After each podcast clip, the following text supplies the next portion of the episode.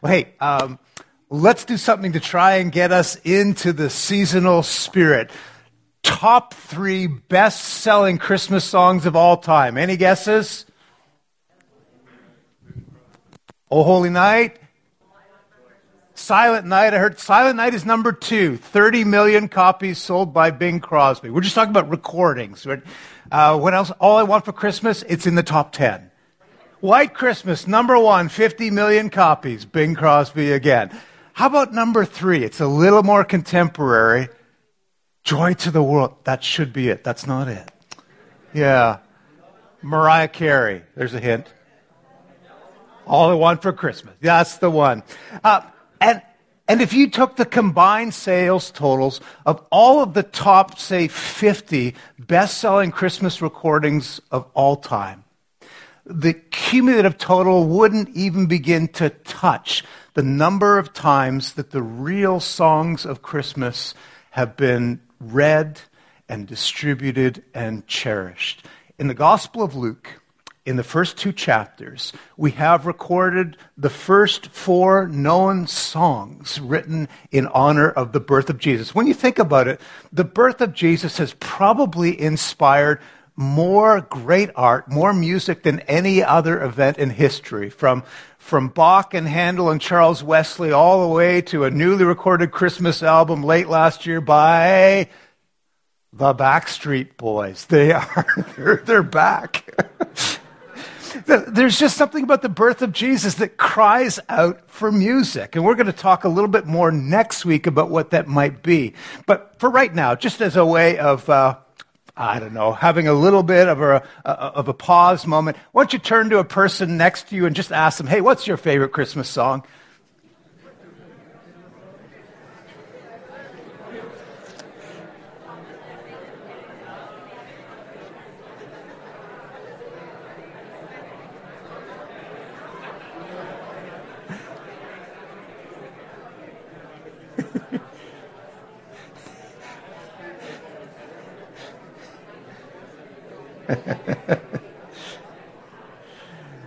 Okay, what are some of the favorites? What have we got?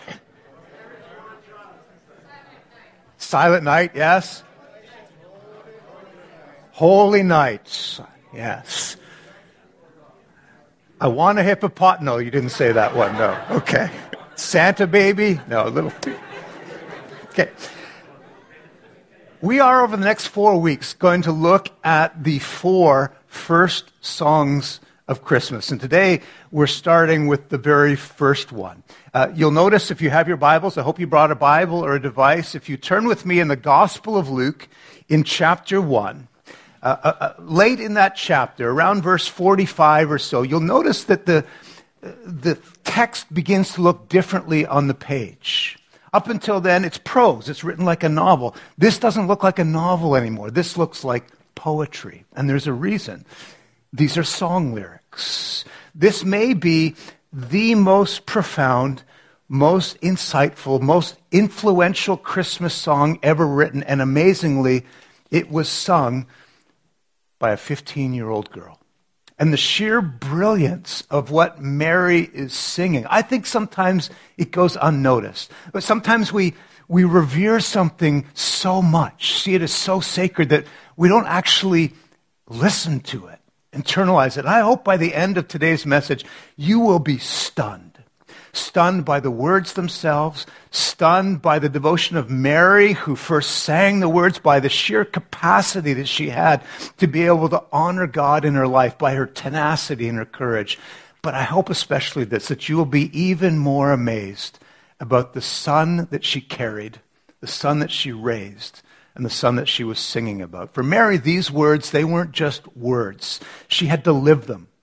And maybe we don't realize it, but when, when God's messenger Gabriel first appears to Mary and say, hey, what, you know what, I got some news, it wasn't good news. The news that she got was desperate news. It was dangerous news. She was going to have a child, but she wasn't married.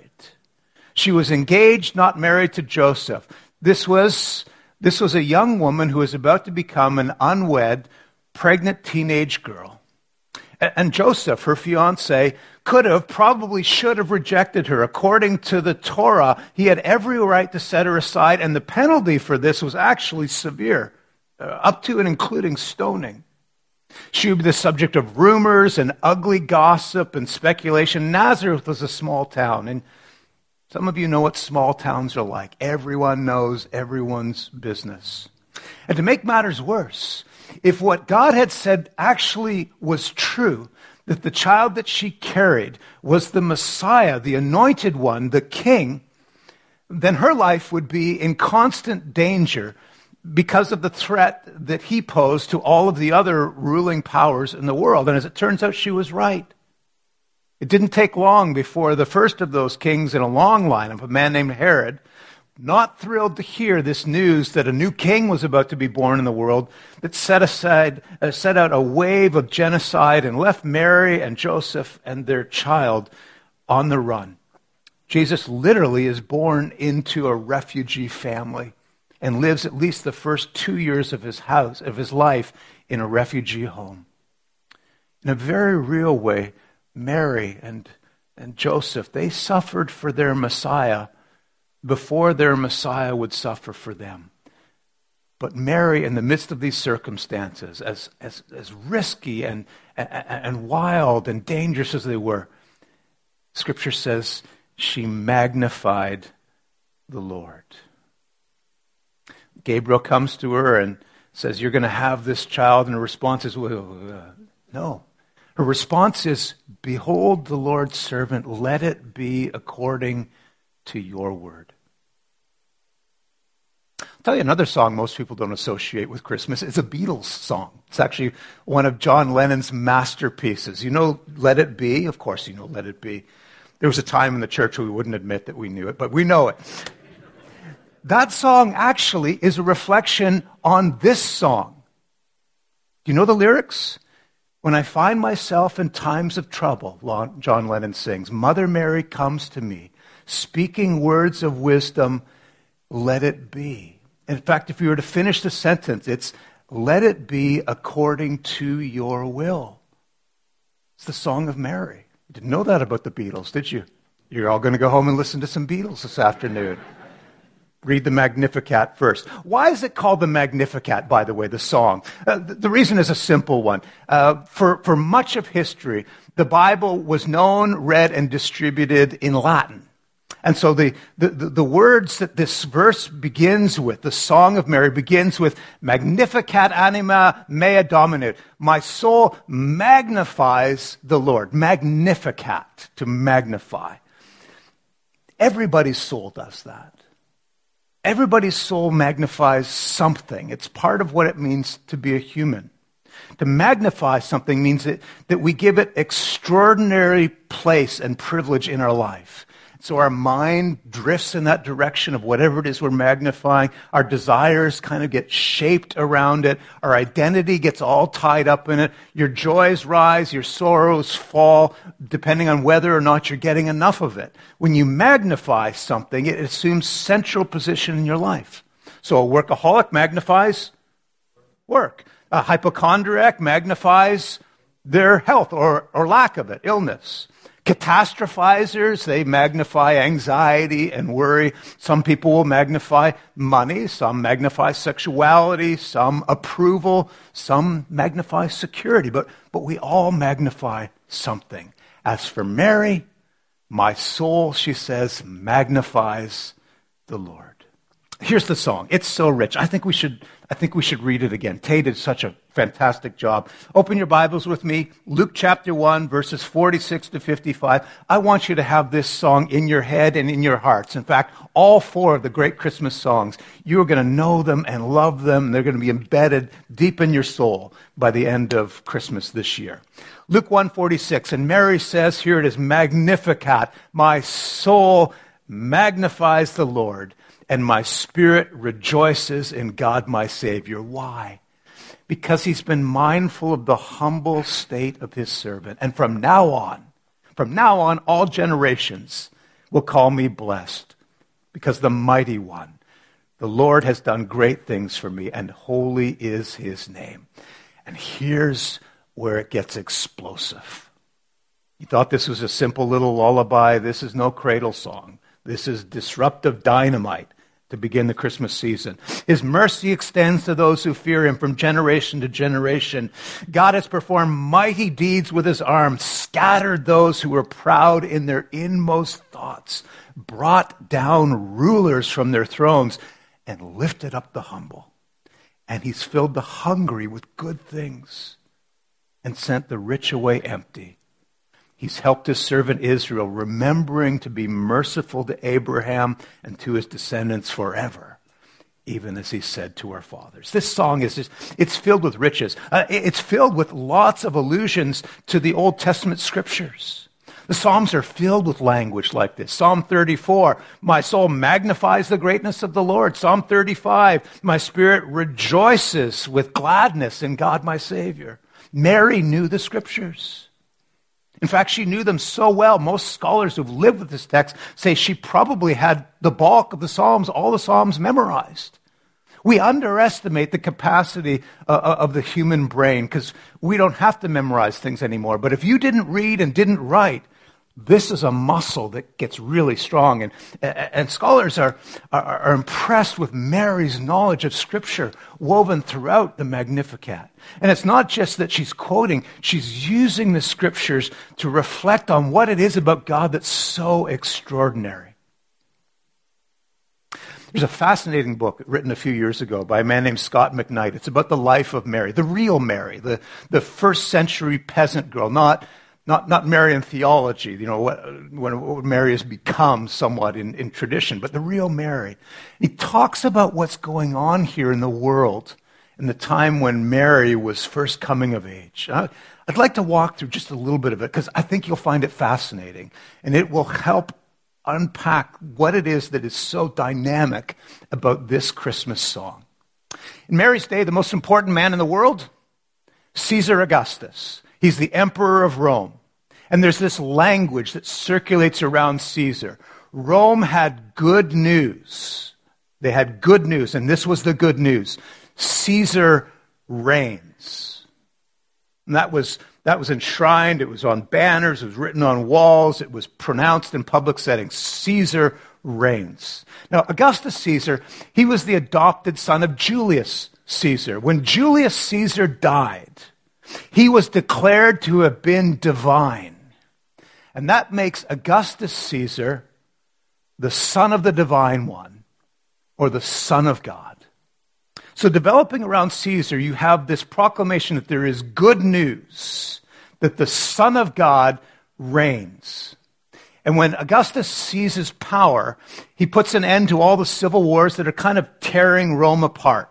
He's the bringer of peace, and the Pax Romana, and so he was called the people's savior. And at his inauguration, when his reign was declared throughout the empire, they used a very technical phrase to, to, to, describe that moment. It's a word that we think belongs first to the New Testament, but belongs first here in history. It was called the gospel. This is the gospel, the good news. And what is the good news? The euangelion, the good news? Caesar reigns. Caesar, Son of God, bringer of peace, Savior of his people. Notice those same four expressions are the four expressions used, I think, with absolute intentionality by God as he inaugurates the beginning of Jesus' work in the world. This is going to be news. This is going to be good news. This is going to be incredible news. No accident. They use exactly the same words. So here, Mary is told that Jesus will be what? The Son of the Most High, the Son of God. In Luke chapter 2, if you flip ahead a page, the well known Christmas story, the, the night skies are, are lit up by an angelic messenger who says, Fear not, for I bring you good news of great joy. Guess what word it is? Gospel. And from there on, the gospel comes to be associated with the coming of Jesus. But realize that was first a technical word that was used to describe Caesar. This is good news, the angel says, of great joy. I bring you the gospel.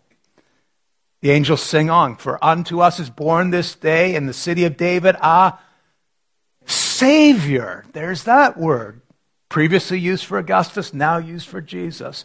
And then a whole host of angels join the song. They're singing together, Glory to God in the highest, and on earth, peace. He is the Prince of Peace. So in Jesus, there is a gospel, good news, that the Son of God has come. He is a Savior for His people and the Prince of Peace. Hijacking all of the titles given erroneously to Caesar and restoring them to Jesus. Does that help bring that song to life? Powerful rulers around the world are going to be defied because the real Son of God is here, the real Savior, the real peace bringer, and that's good news. Now, that's a lot to absorb. That's a lot for us to absorb 20 centuries later. It was a lot for them to absorb. And who is it that has to absorb it first? Well, listen to this. Unbelievable. Luke chapter 2. After the shepherds got the news, the, the blue collar agricultural workers get the news. We're told that the shepherds spread the news concerning everything that had been given to them about this child. And notice this, Luke 2:18. All who heard it were amazed at what the shepherds had said, amazed. But Mary, Mary treasured all these things. This is verse 19, chapter 2. Mary treasured all these things and pondered them in her heart. Everyone amazed. Everyone marveled at what the shepherds said. Everyone went wild, but Mary, Mary's in a class by herself right now. She, she treasured and she pondered. And to tell you the truth, I've, I've kind of sat with that phrase for a long time. Most of you have too.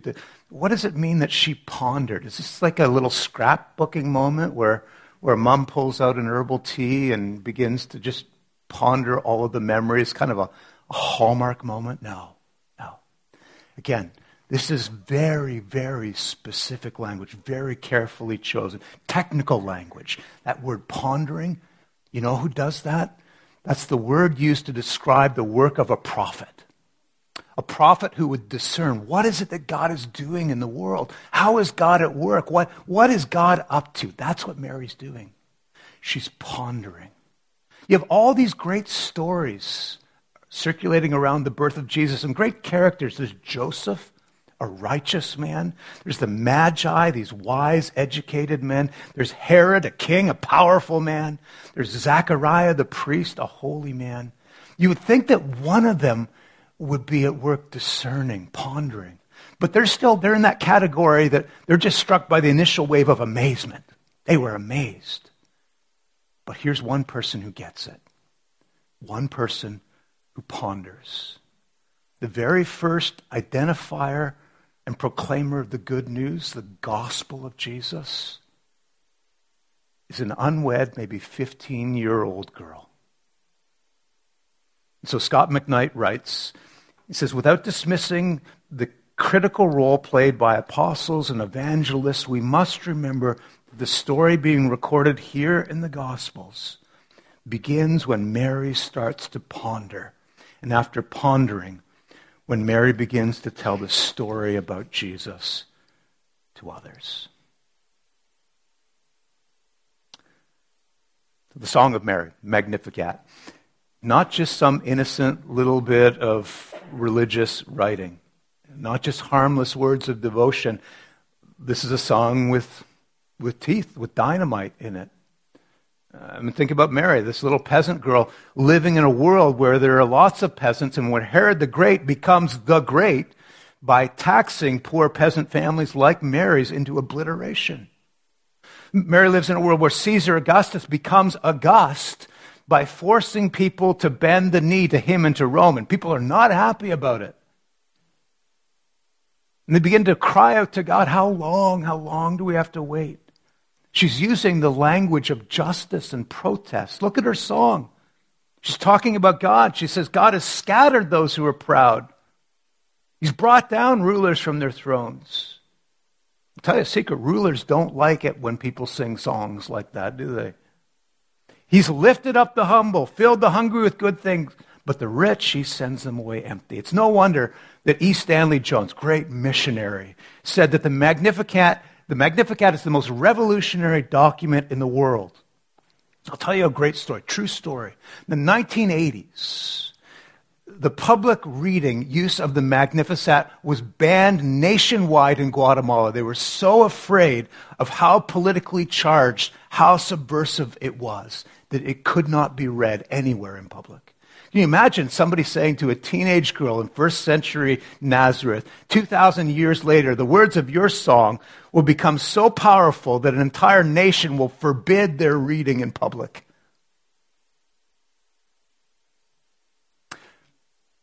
One day, Jesus grows up and he would defy Herod, and he would defy Pilate, and he would defy the Sanhedrin, and he would even defy appeals to Caesar.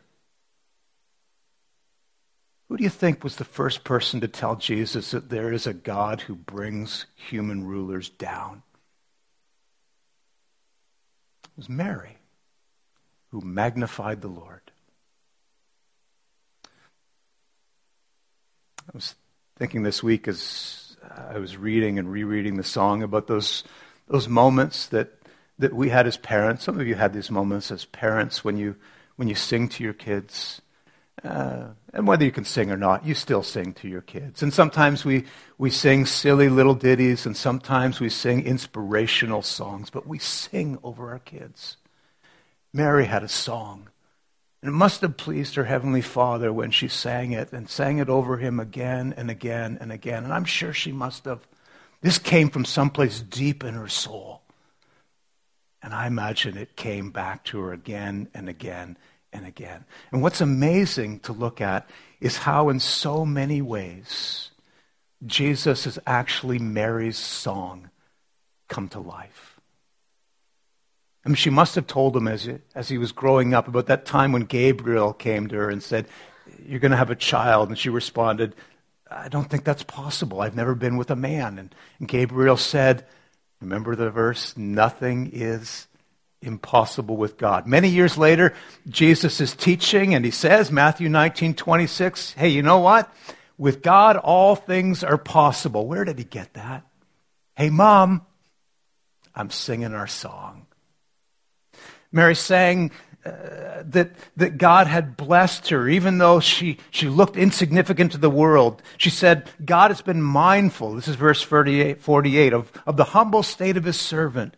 In the eyes of the world, I look like nothing, but from now on, all generations will call me blessed. She must have sang that again and again to Jesus. And then he grew up, and one day he gives a talk the most influential, most important, most studied, most quoted, most remembered talk in the history of the world. You know it as the Sermon on the Mount. Remember how it begins? By focusing on people in the most humble, insignificant places. Blessed are the poor in spirit. Blessed are the meek. Blessed are those who mourn. Because now, through me, through the life and love and power of God, there are riches available to you.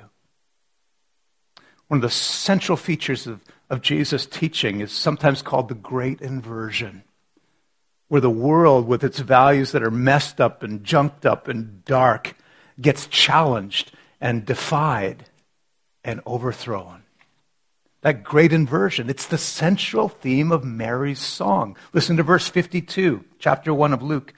The humble will be lifted up, and the rulers will be humbled and the rich who exalt themselves, they'll be sent away empty. Mary would have sung that song to, to little Jesus. He's filled the hungry with good things over and over again. God fills the hungry with good things. One day, 30 years later, Jesus is teaching and the crowds are forming, and there's a lot of them 5,000. It's a poor culture, and they're hungry. And he feeds them. Another day he's teaching, same thing. More crowds, 4,000 people. They're all hungry. They're mostly poor, and he feeds them all. On the last night of his life, he gathers together his disciples, his closest friends, and he feeds them the Last Supper. My body, he says, broken for you. My blood shed for you. In the Gospel of John, the last time they see Jesus on earth after the resurrection, what's he doing? He's kneeling on the ground, a little charcoal fire on the beach, cooking them breakfast. And I wonder if he thought to himself, hey, mom, I'm filling the hungry with good things. And I wonder how many times after singing that song, they would talk about everything that they risked Mary and Joseph and Jesus, and, and maybe about the courage required to respond to, to Gabriel's frightening announcement with those words, Let it be according to your will. I wonder maybe if even she had a chance to sit with young Jesus and, and say, It's okay, son. Your, your Heavenly Father has always been faithful. And remember, if He ever asks you to do a hard thing, remember how your life started. Remember what your mom said when she was still just a scared young girl. Years later in the garden, in the shadows of a cross, the Father did ask the Son to do a hard thing. He asked of his Son, Will you take on yourself the weight of the sins of the world?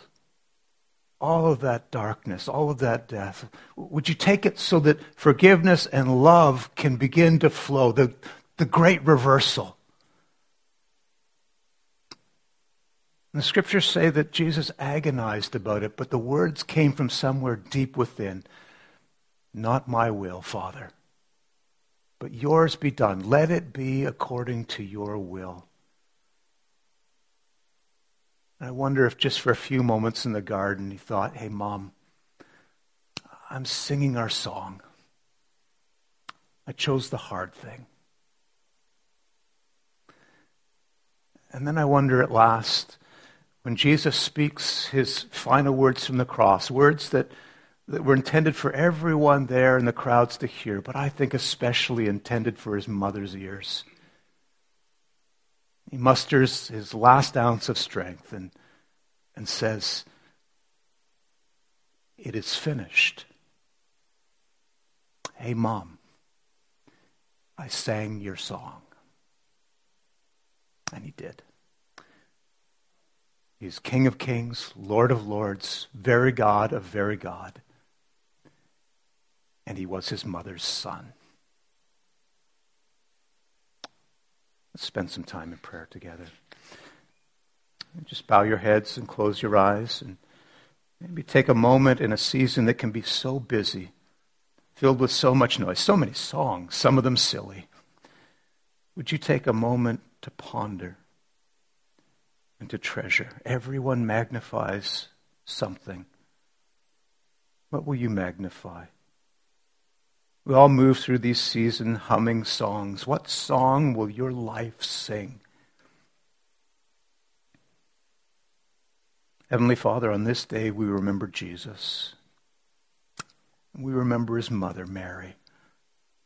And we're amazed and we marvel and we're undone. Now that old, old song comes to us, and the old question comes with it Will you die to your old plans, your old dreams, your old life, so that through Jesus you can be born again into a joyfully magnificent life of abundance? God, I pray for my brothers and sisters here in the room and joining us online, some in high places, some in low. All of us need to be challenged. We need to be led by you, to be healed, to be restored. Would you help us, Lord, to ponder and treasure Mary's song? We pray in the name of his Son, our Savior, Jesus Christ.